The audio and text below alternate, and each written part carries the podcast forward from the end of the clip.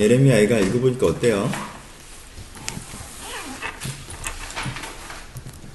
예레미야 애가를 읽고 느끼는 느낌은 첫 번째는 우울하다라는 느낌이 있고요. 그리고 두 번째는 그냥 이 얘기 저 얘기를 계속 반복하는 느낌이 있어서 읽다 보면 내가 기승전결 속에 있는 느낌이 아니라 그냥 비슷하게 어, 비슷하게 똑같은 말을 다른 표현으로 계속하는 것들을 그냥 반복해서 듣고 있는 느낌이 좀 듭니다. 그냥 가끔 술 먹으면 그런 애들 있잖아요. 이렇게 똑같은 얘기, 지가 워낙 억울한 일이 있어서 그 얘기를 계속 하는데 사실 이제 단어나 문장이나 표현이 좀 바뀌는 거지 사실 그 얘기를 이제 주절거리는 듯한 느낌이 들면 사실 우리는 이렇게 그런 한 두 바퀴 돌면 듣기 싫잖아요. 애가가 약간 그런 느낌이 들어요. 그래서 애가를 읽다 보면 일단 정서 자체가 그렇게 건강하게 뭐 즐거운 정서가 아니잖아요. 그렇기 때문에 일단 기쁘지 않고 그리고 또 비슷한 얘기가 반복되는 것 같기 때문에 어, 그리고 이미 예레미야서 자체에서 좀 들었던 얘기인 것 같기 때문에 마음에 와닿는다라고 생각하는 부분들이 있습니다. 근데 예레미야 애가라고 하는 것처럼 이게 일종의 시고요, 그렇죠? 일종의 시이고 일종의 노래이고 그리고 일종의 고백이기 때문에 다양하게 표현되어 있긴 하지만 사실 몇 가지 틀이 있는 상태로 진행되는 부분을 여러분들 좀 이해하셨으면 좋겠어요. 그러니까 일단은 나눠봅시다. 주제적인 틀을 이해하실 필요가 있고요. 그 장면적인 틀을 이해할 필요가 있는데요. 굉장히 되게 그냥 나쁜 얘기를 반복해서 얘기하고 있지만 구조적인 틀에서는 뭐가 있냐면 첫 번째는 사실, 이미지, 영적 의미, 간구 네 가지 틀로 진행되어져 있습니다. 음, 프린트 간단히 말씀드렸죠. 그럼 보면은 어, 팩트를 얘기하는 부분이 있어요, 그렇죠? 근데 이게 오해하지 마세요. 이게 순서대로 돼 있지 않아요, 그렇죠? 그리고 1장은 백성의 고통, 2장은 도시의 몰락 이렇게 써 있지도 않아요. 이게 액센트가 그렇게 좀 있다라고 해서 얘기를 하는 거지 전체로는 이게 섞여 있는 거예요, 아시겠죠? 근데 이제 우리식으로 설명을 해보면 사실, 이미지, 영적 의미, 간구 이거 이렇게 기본적인 구조는 이렇게 진행이 됩니다. 그러니까 사실은 뭘 얘기 뭘 얘기하는 부분이겠어요? 뭐 포로로 끌려갔다, 원수들이 지도자가 되었다, 예루살렘 성이 범죄에서 멸망했다, 성전은 밟혔고 보물은 강탈당했다. 종귀한 자가 음식을 구하다가 기절하는 상황이다. 약간 진짜 이게 어떤 르포 같은 사실이죠. 실제 원수들이 지도자가 되었고 예루살렘 성이 멸망했고 포로로 끌려갔고 이 사실에 대해서 얘기하는 부분이 있고요. 그걸 이미지화하는 부분이 있습니다. 예레미야 1장 처음에 나오는 부분이 공주였던 자가 강제 노동을 하는 부분이 나오죠. 열국 중에 크던 자가 이제 과부같이 되었고 저는 열방 중에 공주였던 자가 이제는 강제 노동한 자가 되었는데 밤에 슬피 우는데 눈물이 뺨에 흐름으로 눈물이 빵에 흐르는데 사랑하던 자들이 다 배반하였기 때문에 아무도 그 여자를 위로해 주지 않는다. 이런 의미죠. 이건 이제는 팩트를 장면화하는 거죠. 그쵸? 그쵸? 공주였는데, 열방의 공주는 제일 잘 나가는 공주였는데, 이제는 무슨 강제노동, 아예 그냥 노무자가 되었고, 그 노무자가 밤에 슬피 울지만 아무도 그 여자의 눈물을 닦아주지 않는 응, 이 이미지가 되는 거죠, 그렇죠? 그게 예루살렘 진짜 공주가 그렇게 됐다는 건 아니죠, 그렇죠? 이게 이미지죠. 그러니까 이 예루살렘의 현실을 이미지화해 보면 이 비참함이라는 거 이렇게 오는 거 아닙니까? 이게 비참함에 대해서 나중에 주제로 설명을 해야 되는 부분인데 비참함이라는 건 뭐예요? 태어날 때부터 노무자였던 애가 노무를 하는 게 비참하진 않아요, 그렇죠? 슬픈 현실일 수는 있지만 비참하지 않습니다. 그러니까 사람들이 되게 비참하다고 느끼는 건 뭐예요? 그렇지 않았던 사람이 그렇게 되었을 때 그 낙폭의 사람들은 뭘 느껴요? 아, 되게 비참하다라고 느끼거든요. 그렇죠? 그러니까 이 비참함의 정서가 들어갑니다. 그 예루살렘에 대해서 표현하는 거죠. 그렇죠? 얘기가 나온 김에 얘기를 하면 비참함이 되게 중요해요. 쭉 읽어가시면 여러분들이 느껴야 되는 예레미야 애가의 가장 기본적인 정서는 비참함이에요. 이 단어를 계속 얘기해야 돼. 비참하다는 게 뭐예요? 나는 그런 사람이 아닌데 그렇게 되었다라는 거예요. 그러니까 두 가지를 인정해야 돼요. 나는 원래 이런 놈이구나 라는 체념이 되면 안 되고 아니야 나 아직 괜찮아 라고 얘기하는 자기 속임이 되어서는 안 된다라는 거죠. 어제 저녁에 그것이 알고 싶다 잠깐 봤는데 봤어요? 네. 봤어요? 양재. 양재역에 이름도 기억하네. 하여튼 옛날에 뭐 부산에서 몇 조 원을 굴리셨던 분인데 그분이 일정한 문제가 생겨셔서 이렇게 뭐 뭐 하신 거, 횡령하신 거죠. 5년 동안 들어가 있었고, 회사 재정이었던 2천억? 은 증발해 있는 상태. 그래서 이분은 지금 고시원에 살면서 그 2천억을 찾아다니고 있으시는 것 같아요. 그렇죠? 이분한테 두 가지가 같이 나타나죠. 하나는 뭐예요? 일단은 이 구도는 되게 비참하죠. 그렇죠? 사람들이 피해자인 사람들도 어, 안 됐다. 저 사람이 어, 진짜 수존을 굴리던 사람인데 지금 택시비가 없어서 저러고 사나 라고 하는 그 하는 느낌이 어떤 비참함입니다. 그럴 사람이 아닌데 그렇게 되었다는 느낌이 있는 거죠. 근데 본인이 받아들이는 거에 있어서 어, 이중성이 나타나는 부분이 있어요. 어제 보신 분들이 있지만 혼자 노래방 갔는데 일기에는 뭐 자기 부하 직원들이랑 노래방 가 있었다고 써 있고 어, 자기는 한 푼도 없는데 해외에 나가서 자기가 여기 다 투자하겠다라고 얘기하고 뭐 달러를 보여주는데 앞뒤만 100달러고 속인 1달러인 걸 막 보여주면서 자기가 되게 돈이 많은 것처럼 하고 그냥 첫 번째 뭐예요? 자기가 비참하지 않다라고 자꾸 인식을 하고 싶어 하는 거죠. 또 하나는 뭐예요? 또 하나 뭐 그분한테 그것이 다 나타나는지 모르겠지만 또 하나는 아 그냥 뭐 옛날에 내가 잠깐 운이 좋았지 나는 원래 이 사람 이런 수준인데 옛날에 그냥 바람 한번 탔던 거야 라고 과거는 그냥 잊어버리고 그냥 동네 아저씨처럼 스스로 인식해서 아 그냥 왔다 갔다 다니는 사람이에요. 라는 식으로 얘기하는 건 또 하나 이제 비참하게 인식되지 않는 거죠. 그렇죠 그러니까 뭐 정확한 얘기인지 모르겠는데 중요한 건 이거죠 스스로 비참하다고 인식하지 못한다는 건 문제가 있는데도 그것이 문제가 아닌 양 스스로를 속인다든가 혹은 문제가 있는데 그 문제를 그냥 받아들여 버려서 나는 원래 이 정도 수준의 사람인 거야 원래 라고 옛날에 그랬지만 그거 기억해봐야 뭐해 내가 지금 이런데 라고 현실을 받아들여 버리니까 이 둘 다가 좋지 않다는 거죠. 그래서 예레미야가 첫 번째 강조하는 건 뭐예요? 예레미야가 그냥 주제 얘기로 넘어가는데 예레미야가 첫 번째 강조하는 건 뭘 가지고 있다라는 거예요? 노무자가 된 공주의 이미지를 스스로 가지고 있어야 되는 거예요. 그러니까 내가 노예 노동에 빠져 있는 공주예요, 나는. 그 인식을 갖고 있어야 되는 거예요. 내가 이러고 있을 사람이 아닌데, 난 이렇게 살 사람이 아닌데, 내가 그냥 세상에 종되어서 세상에 시키는 대로 세상에 억눌려서 이렇게 살 사람이 아닌 공주인데 이렇게 살고 있다라는 이 간극을 봐야 된다는 거죠. 예레미야서에서 첫 주제적인 출발은 비참함을 직면하는 겁니다. 자기 비참함. 그렇죠? 1장 얘기하는 건 그거에 대해서 특별히 1장에도 나오고 2장에도 나오고 3장에도 나오고 4장에도 나오는 부분이에요. 그렇죠? 근데 특별히 여기서 그냥 1장을 엑센트로 주어서 얘기하는 부분은 특별히 이제 백성들이 고통당하는 현실에 대해서 얘기하는 부분이 있습니다. 이제는 그렇게 되어서 노역을 하는 입장이 돼요. 그러니까 아까 얘기한 이미지가 있고요. 첫 번째는 사실, 두 번째는 이미지, 세 번째는 뭐예요? 여기서 영적 의미를 설교하죠. 이렇게 된 게 여호와께서 불을 내리셨기 때문이고 우리를 묶어서 넘기신 것이고 우리 그는 의로우나 우리가 그를 거역했기 때문이고 이 상황에 대한 영적 의미를 설명하는 부분이 나오고요. 그 다음에 뭐가 나와요? 간구가 나오죠. 보소서 환란으로 내 마음은 탔고 내 집안은 주, 죽음이 가득합니다. 내 원수의 제약을 기억하소서. 그러니까 이게 네 부분으로 진행이 됩니다. 사실, 이미지, 영적인 의미, 간구. 그러니까 요게 섞여 있어요. 아, 내 말을 듣고 딱 읽으면, 어, 그렇게 써있나 보다 하고 읽으면 갑자기 사실이 먼저 나오고, 그 다음에 영적 이미지가 나오고, 이렇게 순서대로 써있다는 얘기가 아니에요. 여기 있는 순서를 우리가 이해하기 쉬운 순서로 재편상해 보면 이렇다는 거죠. 그쵸? 근데 이 네 가지 틀을 갖고 보시면, 아, 지금 뭐가 나오는구나가 인식이 되겠죠. 그쵸? 근데 그게 인식이 안 되고 읽으면, 이미지랑 사실이랑 어, 영적인 것들이랑 강구가 되게 섞여 나오기 때문에 좀 정신이 없고 반복되는 느낌이 든다라는 거예요. 그쵸? 그래서 기본적으로 이 네 가지 틀로 진행이 되는데 이 네 가지 틀에서도 네 가지 주제로 진행이 됩니다. 그렇죠? 네 가지 틀에서 네 가지 주제로 진행이 되는데 첫 번째로 얘기하는 건 백성들의 고통. 아니 주제적 첫 번째예요. 꼭 일장이 이게 제일 많이 나왔다는 뜻은 아니에요. 어, 백성의 고통. 그러니까 백성들이 경주, 결국 굉장히 비참하게 살아가죠.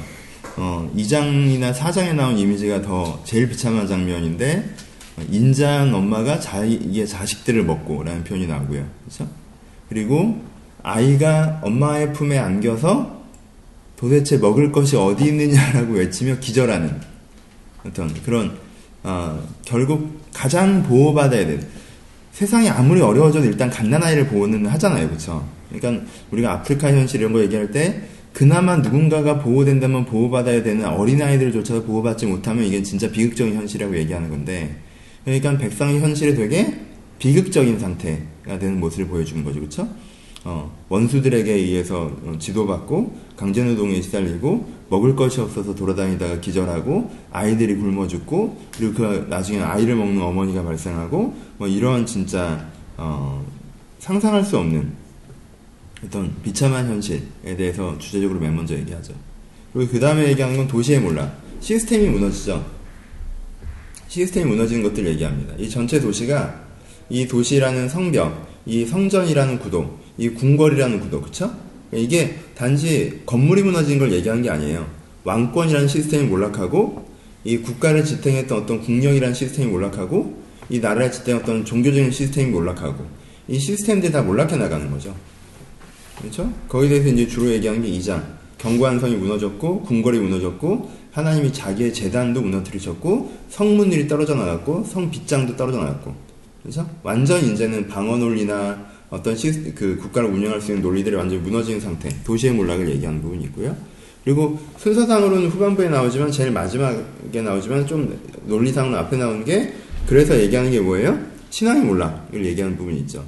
이들이 그 황금이 변질되었다고 표현되는데요. 금은 어떤 순금이 변질되어 성소의 돈들이 거, 거리 어귀마다 쏟아지고 이거는 단지 시스템 몰락이랑 다르게 고백적인 부분이 나옵니다. 왜요? 밑에 무엇이 나, 뭐, 뭐가 나오냐면은 백성의 죄가 소돔의 죄보다 무겁고 소돔 사람들이 손을 대지 아니하였는데 순간에 무너졌던 것처럼 얘가 무너지는 것이다라고 표현하거든요. 그러니까 소돔의 멸망은 뭐에 대한 멸망이에요? 그냥 성이 무력하고 시스템이 무너진 게 아니라 뭐에 대한 부분에서 얘기하셨던 거예요? 그들이 가치적 변질 때문에 소돔이 무너졌던 것이 성경의 기본 테마인데 지금 뭐 어떻게 되는 거예요? 이 예루살렘 성에 금이 변질되었기 때문에 그 돌들이 변질되었기 때문에라고 얘기하는 것이 이 성전 신앙 하나님께서 얘기하셨던 하나님을 인정하고 신뢰하는 그들의 핵심적인 신앙이 변질되었기 때문에 이것이 무너졌다라고 얘기하는 부분이 있는 거죠. 오케이? 그러니까 어떻게 되는 거예요? 순서를 다시 한번 재조정해 보죠. 뭐가 첫 번째로 뭐가 무너졌겠어요? 그러면은 맨 먼저 무너진 건 가치가 무너졌겠죠, 그렇죠? 그렇죠? 신앙이 제일 먼저 무너진 거예요. 신앙적 가치가 무너졌어요. 순서상으로는 제일 마지막에 나오지만 신앙적 가치가 사실은 제일 먼저 무너진 거고 신앙적 가치가 무너지니까 뭐가 무너져요? 그 신앙적 가치로 말미암아 세워졌던 이 도시, 이 나라, 이 국가에 뭐가 무너져요? 시스템이 무너지는 거고 시스템이 무너지니까 뭐가 무너져요? 이 백성들 한 명 한 명의 삶이 무너져 내리는 거고 그렇죠? 예레미야서 이제 이 세 가지 무너짐에 대해서 얘기를 합니다.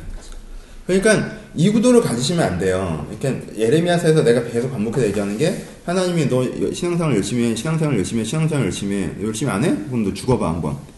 네가 이렇게 두들겨 맞고도 하나하나 보자. 이런 굉장히 단순한 하나님의 그 명령과 거절, 저주의 구도로 해석하면 안 된다는 거예요, 애가가. 그럼 애가를 다 읽은 다음에 그런 구도로 생각하면 다 읽은 다음에 무슨 생각만 들어요? 하나님은 잘못 걸리면 진짜 큰일 나니까 시킨 대로 해야 된다. 약간 이렇게 공포 정치 느낌밖에 안 들어요. 근데 하나님이 지금 이 사람들 다 저주하고 무너뜨렸다는 단순한 이런 개념이 아니라 지금 이 나라가 어떻게 말망하는지 보여주는 거예요. 뭐가 무너졌어요? 기본 가치가 무너졌어요. 여러분 교회가 무너진다고 얘기합니다. 그럼 교회가 무너진다고 할 때 뭘 얘기하는 거예요?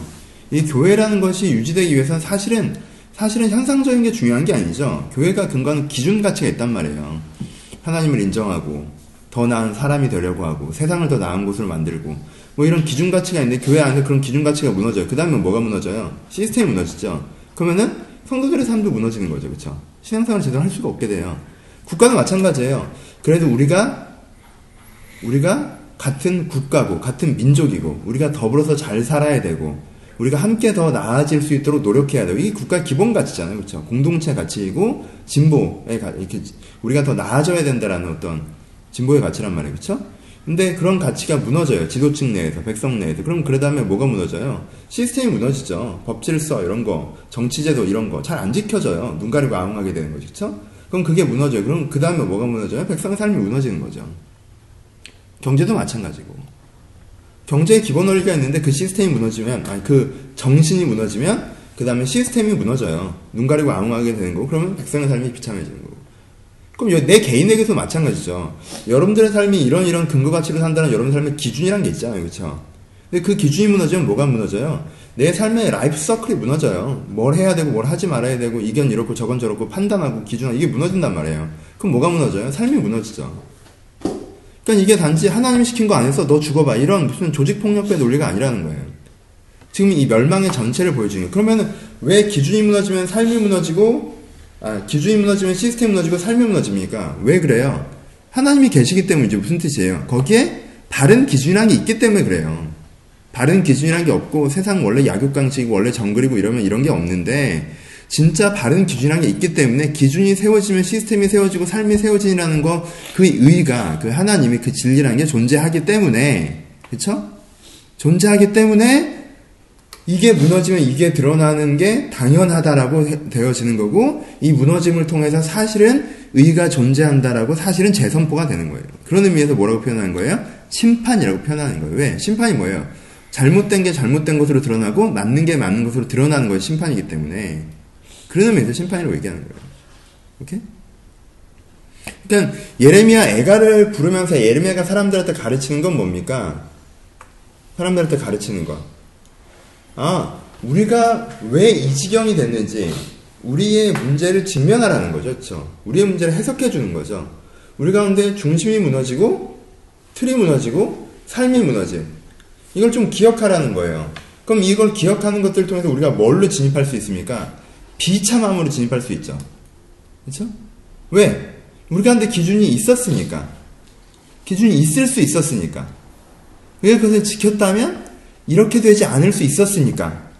근데 이렇게 된 거니까. 어떻게 되는 거예요? 비참한 거죠.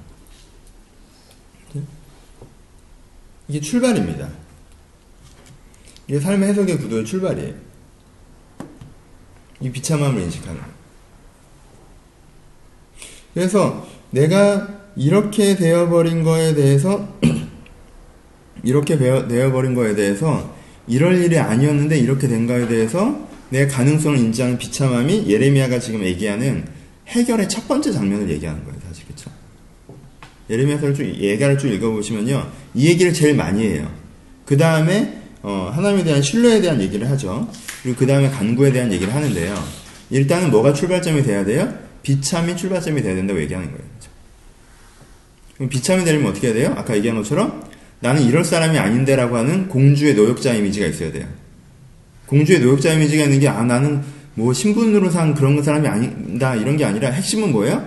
나한테 그런 근거 가치가 있었고 있을 수 있는데 내가 그걸 포기해서 이렇게 된 것이다. 라는 게 내 비참함의 근거가 돼야 돼요. 오케이? 그러니까 이게 없으면요, 비참함이 안 옵니다. 애가를 읽으면서 여러분들이 느끼셔야 되는 거예요. 나한테는 원래 삶의 기준이 없어요. 세상은 정글이에요. 나는 무능하고 난 최선을 다해도 이 정도밖에 안 돼요. 그럼 비참한 건 없어요. 그쵸? 거기 비참할 수 있는 건 없어요. 그냥 내가 나약한 거고 나는 그냥 좀 더 내가 괜찮은 사람이길 소원했는데 실제 그렇지 못한 거고 그냥 이런 거에 현실에 적응하는 거예요. 사실 그렇게 되면. 그러니까는 백성들이 끌려가면서 그 마음 가운데 뭐가 있으면 아 바벨론이 이제는 짱 먹었구나 바벨론이 세상을 점령한 거야. 바벨론 민족 빼고 다른 나라들은 다 나처럼 이렇게 끌려가는 거야 지금. 내가 우리 동네에 살 때 뭐 여호와 신앙인의 먼에서 내가 괜찮은 줄 알았는데 우물 안에 있을 땐 이게 세상이 그게 아닌 거야. 그냥 난 이 정도밖에 안 되는 거야. 라고 하면 어떻게 되는 거예요? 비참하지 않죠? 그럼 어떻게 해요? 바벨론에 적응을 하겠죠. 그렇죠? 그래서 애가는요, 비참하라고 얘기를 하는 이 얘기만 100번 하네. 귀찮아, 되게. 응.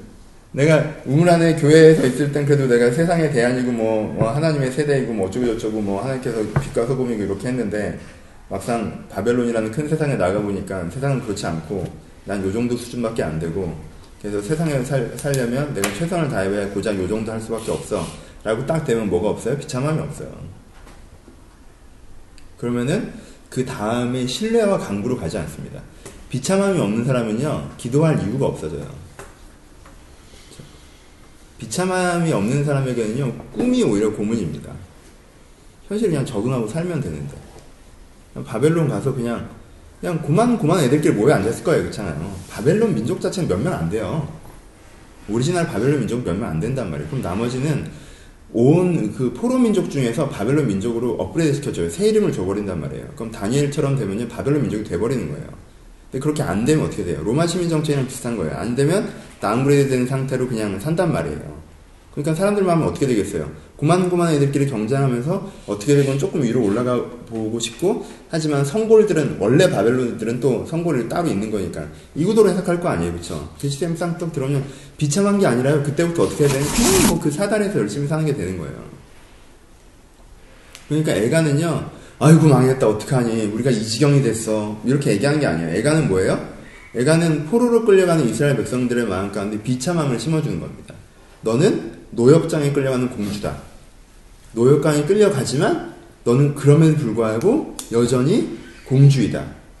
그래서 네 그 노역하고 있는 현실에 대해서 네가 되게 불합리하게 내가 여기가 있을 때가 아니라는 것을 이게 내 삶의 정, 전부가 아니라는 것으로 받아들여야 된다라고 얘기하는 거예요. 여러분 이게 어렵습니다. 훨씬 더. 훨씬 더 어려워요. 왜? 끌려가는 포로는요, 체념하는 게 살기가 제일 편해요. 제일 편해요. 딱 체념하면 편하게 살수 있어요. 거기서 나름대로 새로운 계단을 설정하고, 내가 그래도 에돔에서 끌려온 놈들보단 잘 살겠다. 약간 이런 식으로 할 수 있단 말이에요. 그죠? 내가 바벨론 사람들만큼 못 살아도 내가, 어? 나름대로 계단을 만든단 말이에요, 사람들은. 그럼 나름대로 보람이 있고, 그, 그 경쟁사에서 나름대로 뿌듯함과 자부심이 있고. 그러면 이렇게 편해요, 사람이. 근데 이렇게 하잖아요? 내 안에 기준이 바로 세워져야 되고, 그 기준을 바르면 시스템이 만들어져야 되고, 그 삶은 회복돼야 되리라 이렇게 생각하잖아요? 비참합니다. 이건 에레미야 에가에서 하는 제일 많이 하는 얘기. 사람들은 에가에서 많이 하는 비참함에 대한 얘기를 빼고요. 중간에 3장에 나오는 중심에 회상한 즉 소망이 있으면 하나님께 나와 함께 하시면 요 얘기만 딱 하려고 해요. 그 구절만 주로 예레미야 에가에서는 설교가 되거든요. 근데 제일 중요한 구절이고 맞는 구절이에요. 포인트 구절이고 한데요. 이게 전제가 돼야 그 포인트가 가치가 있습니다. 이렇게? 맨 처음에 하는 게 뭐예요? 아, 내가, 내가 기준, 시스템, 삶이 몰락한 비참함 속에 있구나. 근데 내가 여기서 체념하는 것이 아니라 노역장에 끌려온 공주의 이중성의 비참함을 내 마음에 심는 것. 이게 첫 번째예요. 그쵸? 이게 1, 2, 4, 4장에서 하고 있는 얘기가 이 얘기예요. 3, 5장에서는 그럼 무슨 얘기를 하느냐? 그럼 두 번째 무슨 얘기를 해요? 신뢰에 대해서 얘기하죠. 그쵸? 뭐라고 얘기해? 중심에 해당하지 소망이 있으면. 아, 요 얘기를 안 했구나. 그러니까 요 사이에서, 오, 20분밖에 안 됐네. 우리 금방 끝나겠다. 역시 애, 애가 짧아. 거의 다 했는데? 어, 요 얘기를 안 했구나. 그냥 예레미야 얘기는 마지막에 하죠. 그럼 두 번째는 비참함을 했으면 두 번째로 해야 되는 건 뭐예요? 비참함 다음에 해야 되는 건 여기서 얘기하는 건 중심에 소망한지 내 마음에 담아두었으면 오히려 내가 어, 낙심이 되오나 내 마음에 담아두었으니 오히려 나에게 소망이 있사움은 하나님의 인자와 긍휼이 무궁하심이라 우리가 진멸되지 아니하였다. 이것이 아침마다 새로우니 주의 성실이 크도소이다 라고 얘기하죠. 그렇죠? 여기서는 예레미야 서에서 이미 얘기한 걸 얘기해요. 예레미야 서에서 무슨 얘기를 했어요? 아, 망했는데 진멸이란 게 뭐예요? 끝나지 않았어요. 뜻이에요. 그쵸? 망했는데 끝난 게 아니야. 예레미야서 하는 얘기죠. 예루살렘 성의 멸망은 엔딩이 아니라는 거죠. 뭐예요? 과정이라는 거죠. 하나님은 뭐라고 싶으신 거예요? 하나님이 하나님 되고 그 백성이 백성 되는 나라를 만들고 싶으신 거지. 유다 민족이 자기 나름대로 시스템을 까고 자기들끼리 잘 먹고 잘 살고 자기들끼리 억압하고 하는 걸 원하신 게 아니에요. 그쵸? 그러니까 하나님께서 멸망시키신 건 뭐예요? 하나님께 멸망시키는 건 하나님의 꿈이나 유다의 정체성이나 하나님의 약속의 나라를 멸망시키는 게 아니라 그 이름을 갖고도 다른 짓을 하고 있는 유다의 거짓된 시스템을 멸망시키신 거죠. 그렇죠? 그들의 기준을 잃어버렸기 때문에. 그렇죠? 그러니까는 진멸되지 않았다는 건 뭐예요? 아, 하나님이 이걸 아, 하나님 잘 이해하셔야 돼요. 진멸이라는 단어가 좀 어려운데 하나님 정말 정말 우리를 죽이셨는데 다 죽이진 않으셔도 다행이네요. 이건 액센트가 애매하잖아요. 그렇죠? 나를 완전 괴롭히셨는데 그래도 죽진 않았네요. 감사해요. 이러긴 어려워요. 그 얘기를 하는 게 아니라 지금 뭐 하는 거예요? 진멸되지 않았다는 것을 지금 예레미야는 뭘 보는 겁니까? 이게 엔딩이 아니라는 걸 보는 거예요. 그렇죠? 뭘 보는 거예요? 소망이 있다는 걸 보는 거죠. 진행형이구나. 엔딩이 아니에요. 그렇죠? 진멸되지 않았어요. 소망이 있어요. 소망이 있다는 걸 봤어요. 그 다음에 뭘 봤어요? 이것이 어때마다 새로워요? 아침마다 새로우니 뭐가 크다? 주의 성실이 크도소이다라고 얘기하죠. 무슨 뜻이에요? 하나님은 예루살렘 성을 멸망시키고 이 비참함에 빠뜨린 거에 비참함이 오늘의 오늘의 today인 거에 대해서 내가 슬픔이 있었으나 비참함이 오늘 투데이이긴 하나 하나님께서 뭐 하고 계세요? 매일 뭔가 일을 하고 계신다는 거예요 지금 무엇을 향해서 하나님께서 ing 하고 있는 것을 향해서 하나님께서 여전히 소망을 두시고 있는 것들을 향해서 매일 여전히 일을 하고 계신다라는 거예요. 그렇죠? 그러니까 예레미야가 그걸 본 거죠. 전체 그 윤곽까지는 안 나왔어요. 그렇죠? 마침내 그렇게 될 것이다까지는 여기서는 안 보여요. 근데 뭘 보는 거예요? 내가 비참함 속에 있는데 어 보니까 하나님께서 이걸 나의 최종 평가를 한 게 아니시네. 너 왜 이렇게 했어? 한 다음에 그럼 다시 봐봐. 이렇게 얘기하신단 말이에요. 그럼 내가 지금 수능에 떨어진 게 아니에요. 모의고사 보고 지금 다시 한번 점검하는 거란 말이에요. 어 이거 최종 평가가 아니었네. 하나님은 다음을 얘기하시네. 그리고 그 다음을 얘기하시면서 어떻게 얘기하세요? 날마다 성실하게 그 다음을 얘기하신다는 거예요. 그러니까 오늘은 네가 이렇게 하고 내일은 네가 이렇게 하고 그러니까 뭘 보는 거예요? 하나님은 지금 뭐 하고 계시다? 일하고 계시다. 누구 인생에? 우리의 인생 가운데. 어디에? 우리나라 가운데. 그러니까 뭐가 있다는 거예요? 소망이 있다는 거죠. 어떤? 하나님께 원래 만들고자 하신 나라에 대한 과정형이구나. 라는 소망을 보는 거죠. 그렇죠? 첫 번째는 비참을 직면하는 거. 두 번째는 뭘 갖는 거예요? 신뢰를 갖는 거죠. 그렇죠? 예레미야에서 얘기하는 거. 비참이 비참에서 끝나면 사실 그렇죠? 비참에서 끝나면 사람이 그냥 고통 중에 살으라는 얘기죠. 하지만 비참함을 느껴야 뭘 가르칠 수 있어요? 신뢰라는 거에 대한 생각을 할 수 있어요. 소망에 대한 이 생각을 할 수가 있고 왜? 비참해서 그냥 이걸 받아들일 수가 없으니까. 근데 받아들여 버리면 신뢰는 소망으로 안 가요. 하지만 받아들이지 않았어요.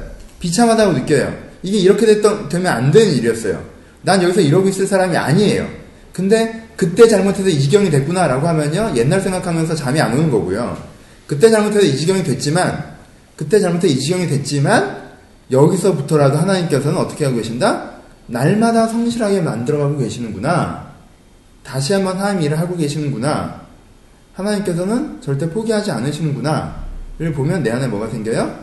소망이 생기는 거죠. 그렇죠? 그게 뭐, 뭐예요? 하나님에 대한 신뢰 를 통한 소망이 생기는 거죠. 예언시를 보면 비참하나 하나님께 일하고 계시기 때문에 거기 되리라는 신뢰와 소망. 이게 이제 예레미야가 애가에서 얘기하는 두 번째 2단계에 대한 겁니다. 그렇죠?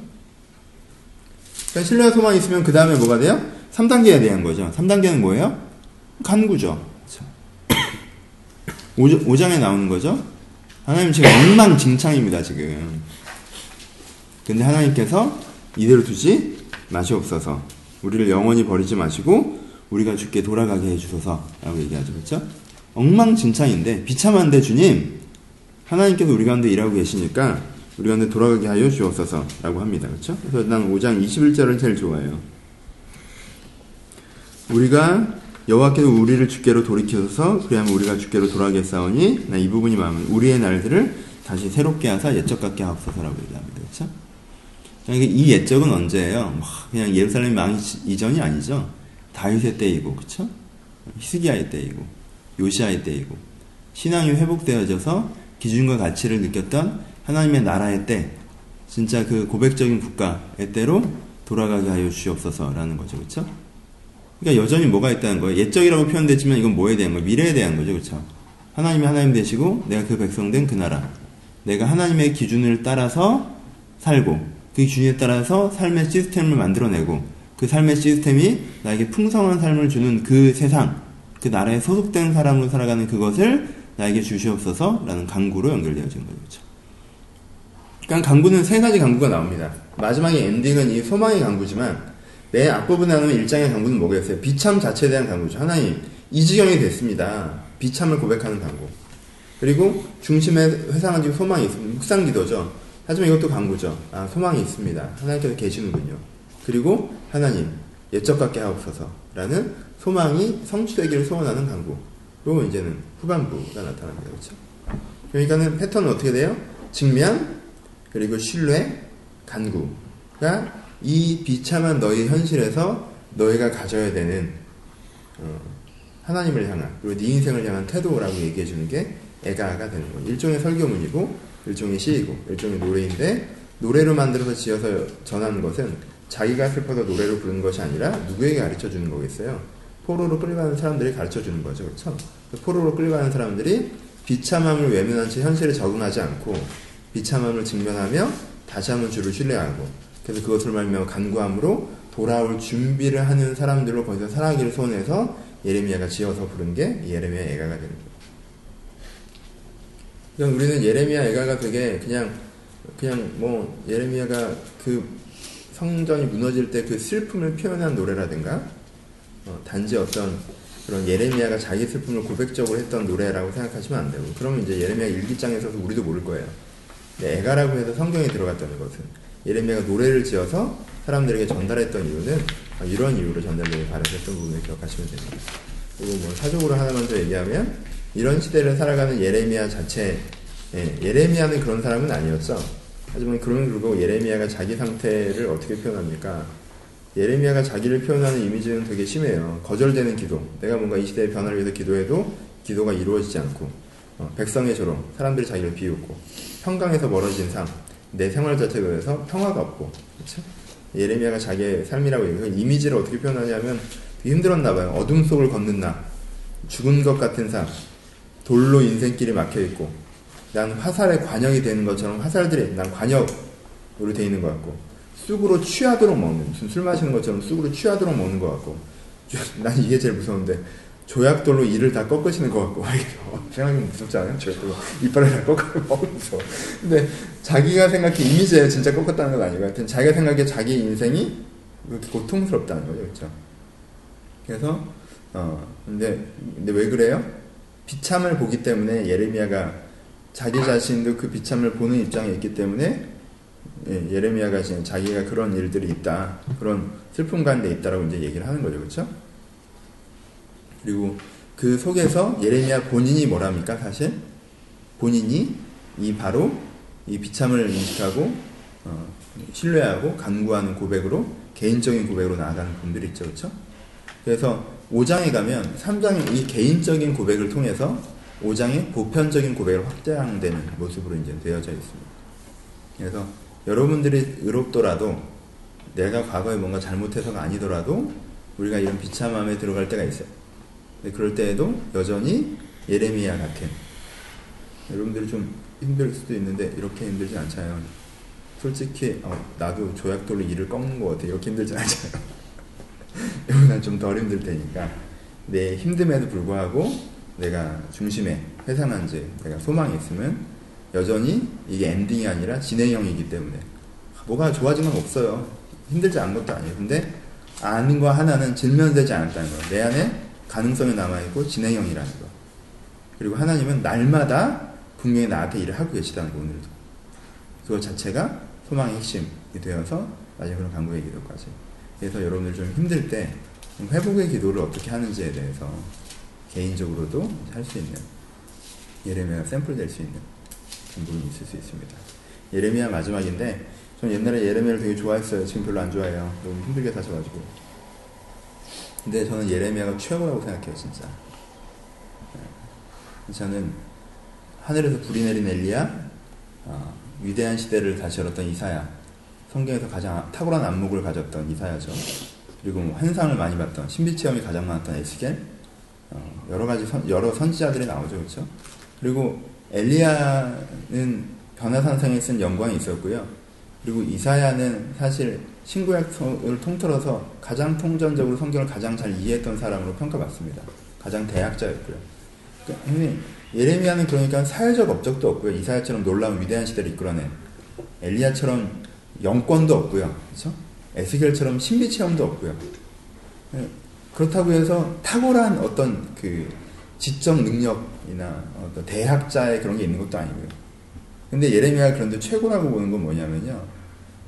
그렇기 때문에 예레미야가 갔던 길이 가장 하기 어려웠던 걸 했어요.